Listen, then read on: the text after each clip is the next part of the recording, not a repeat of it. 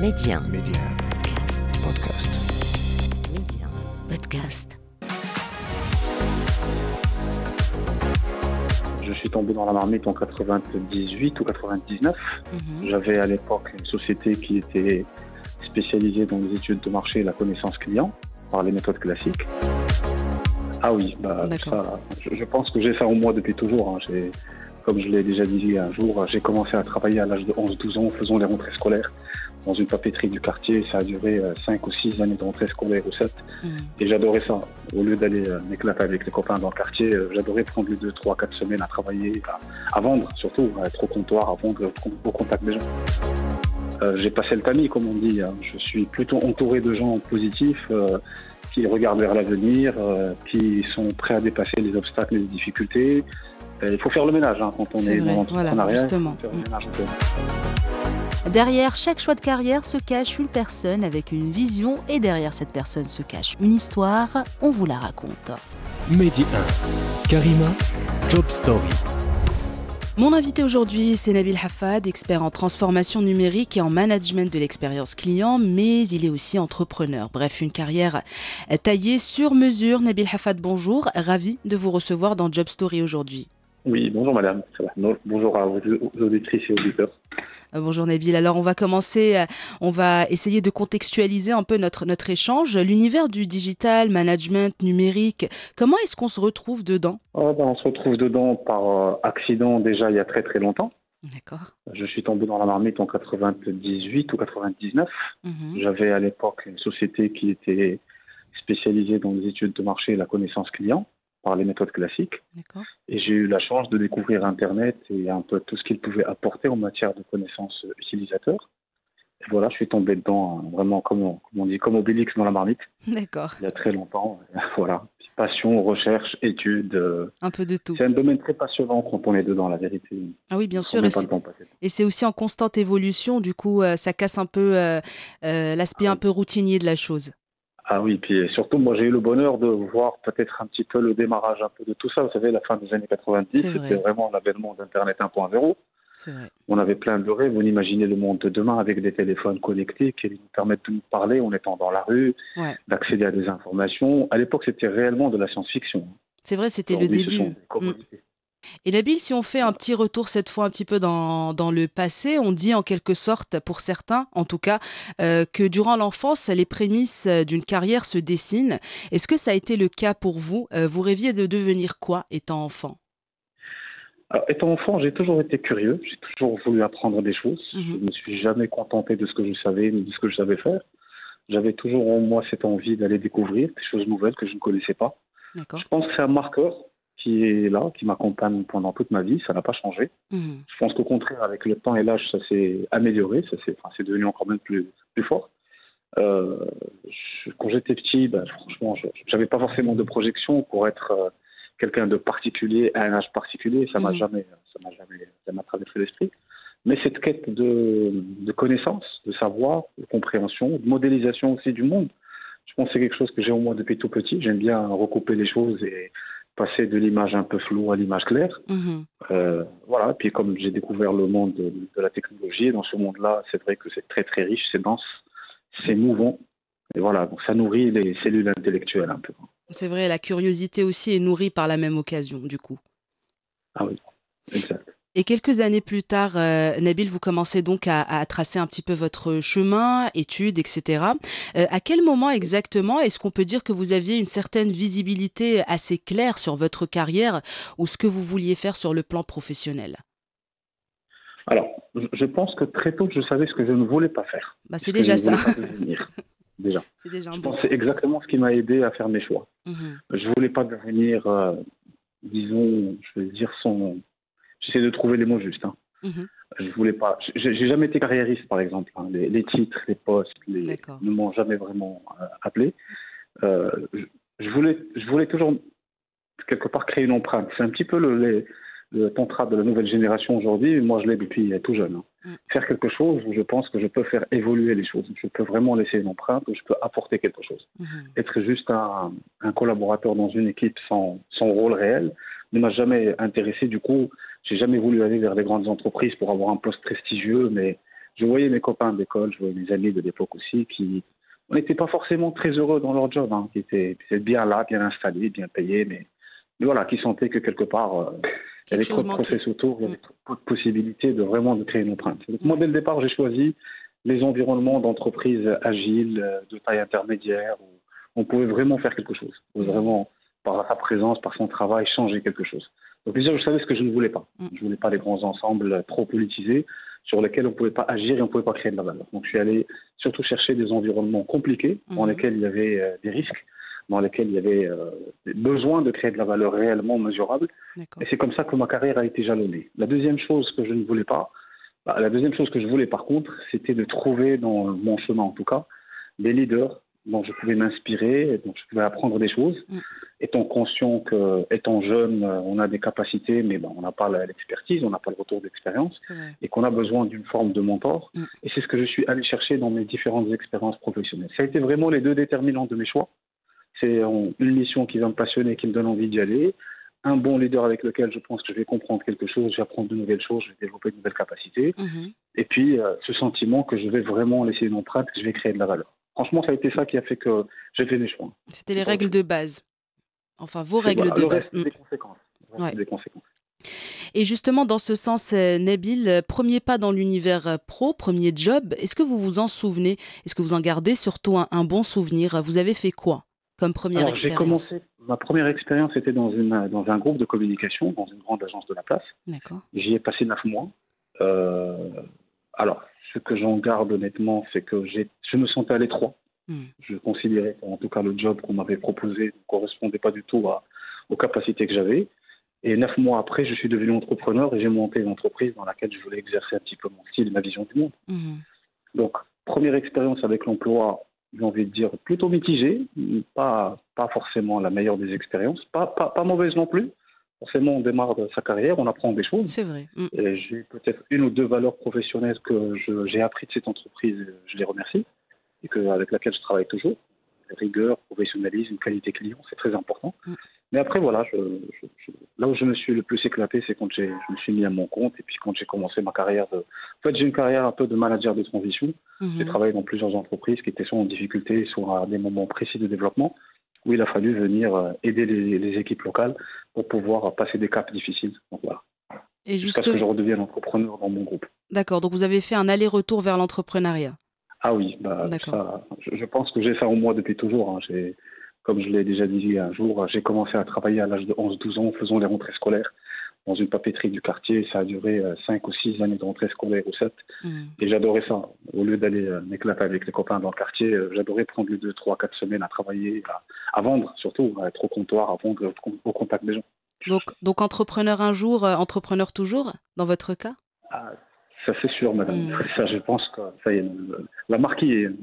Ah même, si même en étant dans des entreprises dans mon parcours, j'avais plus un rôle d'intrapreneur qu'un rôle ordinaire. Mm. toujours dans une logique d'entrepreneuriat. Vous aviez toujours cette fibre en vous, finalement, entrepreneuriale. Oui, mm. effectivement. Et, vous êtes donc euh, expert en, transformation numérique et en management de l'expérience client. Quoi consiste votre mission? Question justement de rapprocher peut-être les personnes qui nous écoutent actuellement de, ce que vous faites euh, concrètement, Nabil. Avec plaisir, madame, avec plaisir. Aujourd'hui, depuis bientôt une dizaine d'années, j'ai monté un groupe d'entreprises qui s'appelle Archipel Group, mhm. Où il y a plusieurs entreprises, dont notamment trois qui interviennent pour euh, beaucoup de clients. Une agence euh, digitale qui est spécialisée en marketing et en communication dans ce monde digital qui évolue en permanence. Une société spécialisée en traitement de données, data science, intelligence artificielle et big data. Mhm. Et une société spécialisée en digitalisation du processus et en développement. Donc avec ces trois entités, comme je le dis toujours à, nos clients, nous essayons de faciliter les transformations qui sont en cours. Mhm. Transformation de process, transformation d'attitude, transformation de moyens, transformation d'outils, transformation de compétences, transformation de lecture du monde externe, transformation du fonctionnement interne. Nous travaillons beaucoup sur les fonctions qu'on appelle front office, mhm. donc les fonctions du marketing, de la communication, de la relation client et de la vente, qui aujourd'hui sont obligés de faire des tiers groupés vis-à-vis du marché.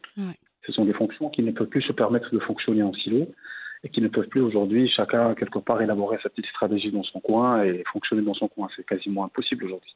Mhm. On est dans un monde de convergence, simplement parce que le consommateur en face s'est sophistiqué, ses attentes ont grandi, il a face à lui des expériences internationales qui ont sophistiqué ses attentes et, et son goût aussi pour le service. Pour, et à partir de là, la notion d'expérience client s'impose par la force des choses. En termes de cycle de maturité pour les marques dans le monde digital, vous avez les premiers moments où vous découvrez ce monde digital mm. et où vous confondez entre la communication du passé et le monde digital. C'est OK, ça dure quelques années. Et puis arrive un moment où on comprend que la personne qui est en face de nous est un client, est un consommateur. Lui, ce qui l'intéresse, c'est la relation personnalisée. C'est à ce moment de l'échange, à ce micro-moment de l'échange, qu'est-ce que moi, en tant qu'entreprise, en tant que système, en tant que marque, comment est-ce que je vis avec lui cette expérience Elle mhm. est satisfaisante Est-ce qu'elle l'enchante Est-ce qu'elle crée de l'invitation Est-ce qu'elle va lui donner envie de revenir chez nous, de nous prioriser dans ses choix futurs Ou bien au contraire, l'expérience va être négative, répétitivement négative, et qui va éroder la confiance et le lien, jusqu'à ce qu'à un moment donné, ce client nous dise bah, écoutez, moi, je passe à autre chose. Donc, en fait, accompagner des gens sur l'expérience client. Alors, en fait, c'est expérience client et expérience collaborateur, euh, des deux vents de pair, en tout cas dans notre philosophie, dans notre manière d'aborder les choses. C'est accompagner des systèmes entreprises pour petit à petit euh, travailler sur euh, leur signature relationnelle, pouvoir arriver au niveau de leur système, de leurs collaborateurs, de leurs points de contact, qu'ils soient physiques ou numériques, à gérer ce qu'on appelle des moments de vérité forts, les transformer en moments de, de liens forts plutôt qu'en moments de désaffection. Mhm. Euh, c'est un petit peu ça qu'on fait. Hein. Derrière, concrètement, c'est dans l'agence, ce sont les métiers de l'agence de com. Hein. Mais dans les autres euh, entités, ce sont du consulting, du process, de l'intégration de données, de l'intégration d'informations, du traitement massif de données. Nous analysons beaucoup de verbatim clients, par exemple, mhm. sur les médias sociaux, sur les centres de relations clients, pour essayer de comprendre ce que pense le client, ce qu'il ressent, ce qu'il attend, ce qu'il aimerait que vous amélioriez. Euh, tout ça dans une logique un peu de mise en cohérence. C'est un petit peu ça, un peu la force que nous avons, c'est de pouvoir accompagner les entreprises pour mettre tout ça en cohérence et cheminer sereinement dans toutes les transformations. Je ne sais pas si ça a été clair. Ah oui, c'était très clair et, très détaillé aussi, euh, euh, Nabil Hafad. en tout cas, Archipel Group. Donc, quand vous avez eu l'idée, comment plutôt vous avez eu l'idée cette fois de, fonder Archipel Group? Est-ce que c'était un besoin, une nécessité? Est-ce que vous avez vu qu'il y avait un manque? Voilà, d'où vous vient cette idée exactement? Là, on a parlé un peu des missions de d'Archipel Group, mais l'idée de base, comment ça s'est comment ça s'est fait en fait le processus pour la fonder? Alors, Merci pour la question, parce que ça me reconnecte un petit peu il y a une dizaine d'années. Euh, disons que j'ai commencé ma carrière en tant qu'entrepreneur, ensuite je suis allé chez les gens faire du management de transition, je mm. suis arrivé à la quarantaine, et j'ai considéré avoir mûri sur les dimensions, en tout cas qui me manquaient pour euh, revenir à l'entrepreneuriat dans une forme de sérénité, mm-hmm. étant donné que ma première entreprise que j'ai créée, j'ai fini par la planter, et que quand vous commencez votre carrière entrepreneuriale avec euh, une belle croissance, puis ensuite un grand échec, c'est des choses qui vous marquent. forcément, vous y réfléchissez à deux fois avant de mm. venir, mais Dieu merci, j'ai eu peut-être une quinzaine d'années de musculation intellectuelle et professionnelle pour euh, décider d'y revenir. Il y a une dizaine d'années, je me suis dit, je pense avoir accumulé suffisamment déjà de capacités, euh, de réseaux, de liens, de connaissances du monde pour pouvoir à nouveau repartir vers l'entrepreneuriat. Mm-hmm. Et très très naturellement, j'ai toujours été branché sur le marketing des technologies, ça a commencé depuis toujours. Et je me suis dit, tiens, bah, entre-temps, le monde a évolué, euh, la densité des utilisateurs de ces outils digitaux a nettement grandi par rapport à, la fin des années 90. Et que voilà, je, reviens un petit peu à un moment où le changement s'accélère et j'ai envie d'accompagner ce changement-là. On a commencé par créer l'agence Archipel Digital, pas simplement en tant qu'agence pour servir les clients, mais en même temps en tant qu'incubateur chez nous interne pour pouvoir euh, monter un certain nombre de startups, faire un certain nombre de, tests d'innovation.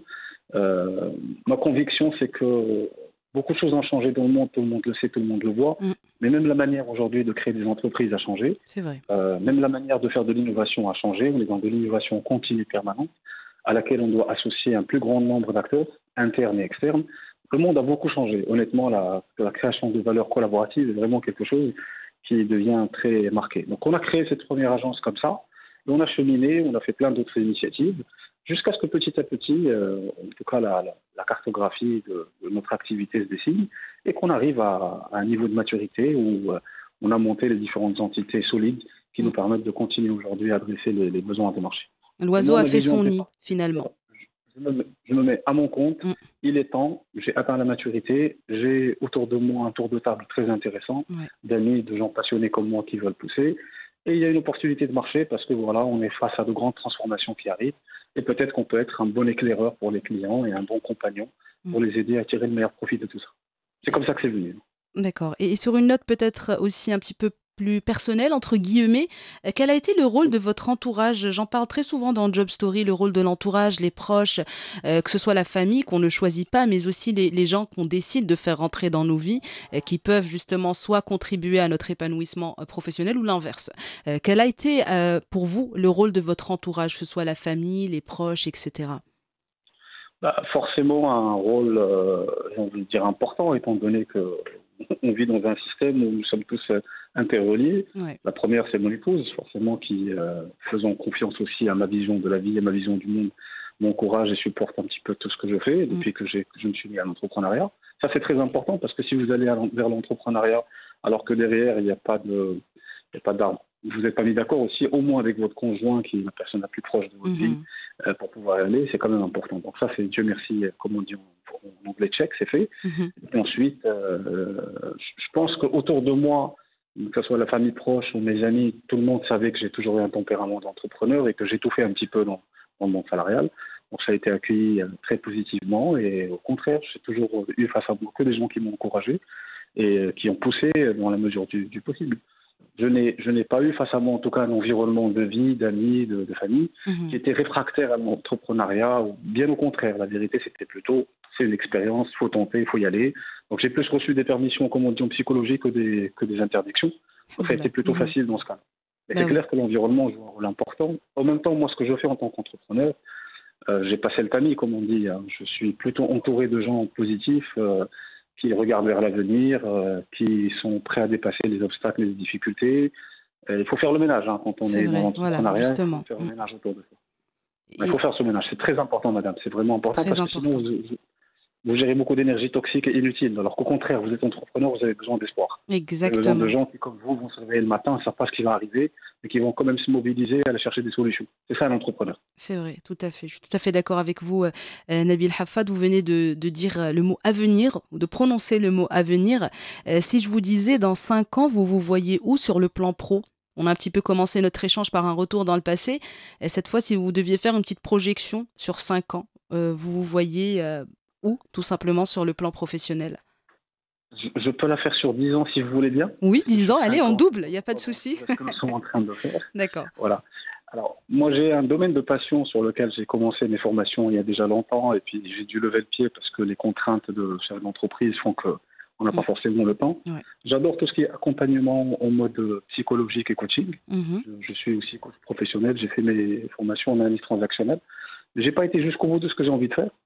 Quand je me projette dans 10-15 ans, je me vois plus comme quelqu'un qui accompagne des gens qui ont besoin de cheminer dans la vie, qui est capable de partager avec eux ses retours d'expérience, mhm. sans contrainte économique. C'est pour ça que je, me dis, bon voilà, je développe mon groupe, je développe mes activités, c'est un domaine de passion. Demain, ça devrait être des fonds de commerce économique qui tournent plutôt bien. Ce qu'il faut savoir, c'est que dans Archipel, beaucoup de mes collaborateurs sont associés. Mhm. La logique du groupe aujourd'hui, c'est de trouver des talents, de les onboarder, et de leur donner de l'équité pour qu'ils puissent aussi porter l'avenir. Euh, moi, je me désengage de plus en plus, en tout cas, de tout ce qui est opérationnel, suivi quotidien. la, plupart des filiales tournent toutes seules, ce qui est extraordinaire aujourd'hui, parce qu'elles sont portées par des femmes et des hommes qui sont copropriétaires. Donc, euh, dans hmm. quelques années, j'aurai le loisir, à la limite, de prendre la hauteur que je veux pour ensuite aller exercer ce que j'ai envie de faire. Et ce que j'aime bien faire, c'est l'accompagnement. Et ça, je prendrai le temps de me replonger dans les études et les formations, et je prendrai le temps de pouvoir faire de l'accompagnement probablement gratuit. Hein. C'est ça que je cherche à faire. C'est pas. C'est juste ne pas être contraint d'en vivre parce que sinon à ce moment-là, on n'est pas dans l'éthique totale de l'accompagnement. Et puis pour moi, c'est quelque chose de fondamental. Voilà, moi c'est comme ça que je me vois dans 10-15 ans. Hein. C'est vraiment euh, laisser le groupe tourner, euh, rester là à titre conseiller pour les gens, mhm. et puis ensuite euh, mobiliser le temps pour le reste, la famille et l'accompagnement. Ah bah c'est tout ce qu'on vous souhaite, euh, Nabil Hafad, après ce petit récap, ce bref récap euh, de votre carrière. Est-ce qu'on peut dire que, que vous êtes heureux, vous vous sentez accompli, épanoui sur le plan pro? Même sur le plan personnel, c'est excellent. Bah, c'est tout ce qu'on tout ce qu'on veut entendre, euh, Nabil, avant de clore notre échange. Un petit conseil, message à toutes celles et ceux qui nous écoutent, qui ne se sentent pas à leur place professionnellement parlant, euh, qui sont peut-être à la quête de leur vocation, qui sont dans des carrières qu'ils n'aiment pas. Euh, qu'est-ce que vous pouvez leur dire à ces personnes? Question de les motiver, pourquoi pas Alors j'ai envie de leur dire, écoutez votre intuition déjà. Il faut toujours écouter son intuition parce que c'est quelque chose d'extrêmement profond. Moi je considère que l'intuition c'est la synthèse de toutes les intelligences que nous avons. Mm. Euh, qu'elles soient conscientes ou inconscientes, et à un moment donné, il y a quelque chose en nous qui nous dit de prendre un chemin. Il faut l'écouter, Maintenant, prendre un chemin ne veut pas dire se réveiller le matin et tout claquer et aller à l'aventure. Ce n'est jamais bon. C'est préparer les protections, comme on dit. C'est faire des choses dans l'ordre, se préparer, mais avoir euh, conscience de ce qu'on veut être, de ce qu'on veut devenir et se battre pour devenir ce qu'on veut devenir. Nous sommes dans un environnement qui va beaucoup plus essayer de favoriser les effets de groupe, mm. euh, rester dans la masse, ne pas sortir, ne pas s'égarer de la masse, entre guillemets, ce qui est malheureux. Et du coup, c'est très difficile pour les gens qui veulent, qui se sentent pas à l'aise là où ils sont, de vouloir être autre chose il y a une forme de courage à avoir, il y a une forme d'énergie. On ne on, on fait pas d'omelette sur café d'œuf, comme on dit. Hein. Mhm. Donc il faut y croire, il faut croire en vous, croire en votre. Si vous avez une intuition profonde qui vous dit que vous n'êtes pas à la bonne place, c'est que vous n'êtes pas à la bonne place. Ça c'est clair. Mais ce n'est pas discutable. Maintenant, il y a le comment passer à une autre place. C'est de la préparation, c'est de l'accompagnement. Il ne faut pas, encore une fois, moi j'invite pas du tout les gens à se mettre en situation de risque, mais au contraire à avoir un projet à moyen terme, à le travailler de manière patiente comme un artisan, et puis petit à petit euh, essayer de l'atteindre. Et voilà. Euh, la vie est courte, hein, on vit une fois et on vit que pour nous, on vit pas pour les autres. Après, une fois qu'on l'a compris, euh, voilà, qu'est-ce qu'on fait? On est malheureux quelque part, on y reste. Après, c'est des choix. Voilà, exactement. Et c'est malheureux justement de, perdre son temps dans, des situations qui ne nous plaisent pas forcément, où on ne se sent pas épanoui. C'est une perte de temps et d'énergie au final, donc, donc ça ne sert strictement à rien. Si je peux me permettre, si j'ai encore deux secondes, oui, allez-y. Une petite expérience qu'on peut faire avec les fourmis, mmh c'est de prendre une fourmi et de lui tracer un petit cercle noir au feutre. Mhm. Et on se rend compte que la fourmi ne sort pas du cercle noir, alors que l'espace, la plateforme, elle est énorme. Et qu'elle aurait pu simplement franchir le cercle noir et aller ailleurs. C'est un peu ça la vie. Faire attention au cercle noir. En tout cas, c'est joliment. C'est joliment imagé, euh, Nabil Hafad. Euh, c'est sur ce beau conseil euh, que se referme notre échange. Merci beaucoup d'avoir été mon invité aujourd'hui. C'était vraiment un plaisir d'échanger. Et je vous souhaite beaucoup de belles choses pour l'avenir, Inch'Allah. Merci, merci Lala, merci beaucoup. Merci. merci, au revoir. À bientôt. Merci d'avoir partagé vos histoires avec nous en toute intimité, des histoires qui marqueront certains et impacteront plusieurs. Job Story, c'est à retrouver en avant-première sur Média Podcast. Un petit abonnement pour la route pour ne plus rien manquer. Restez ouverts et surtout, restez curieux.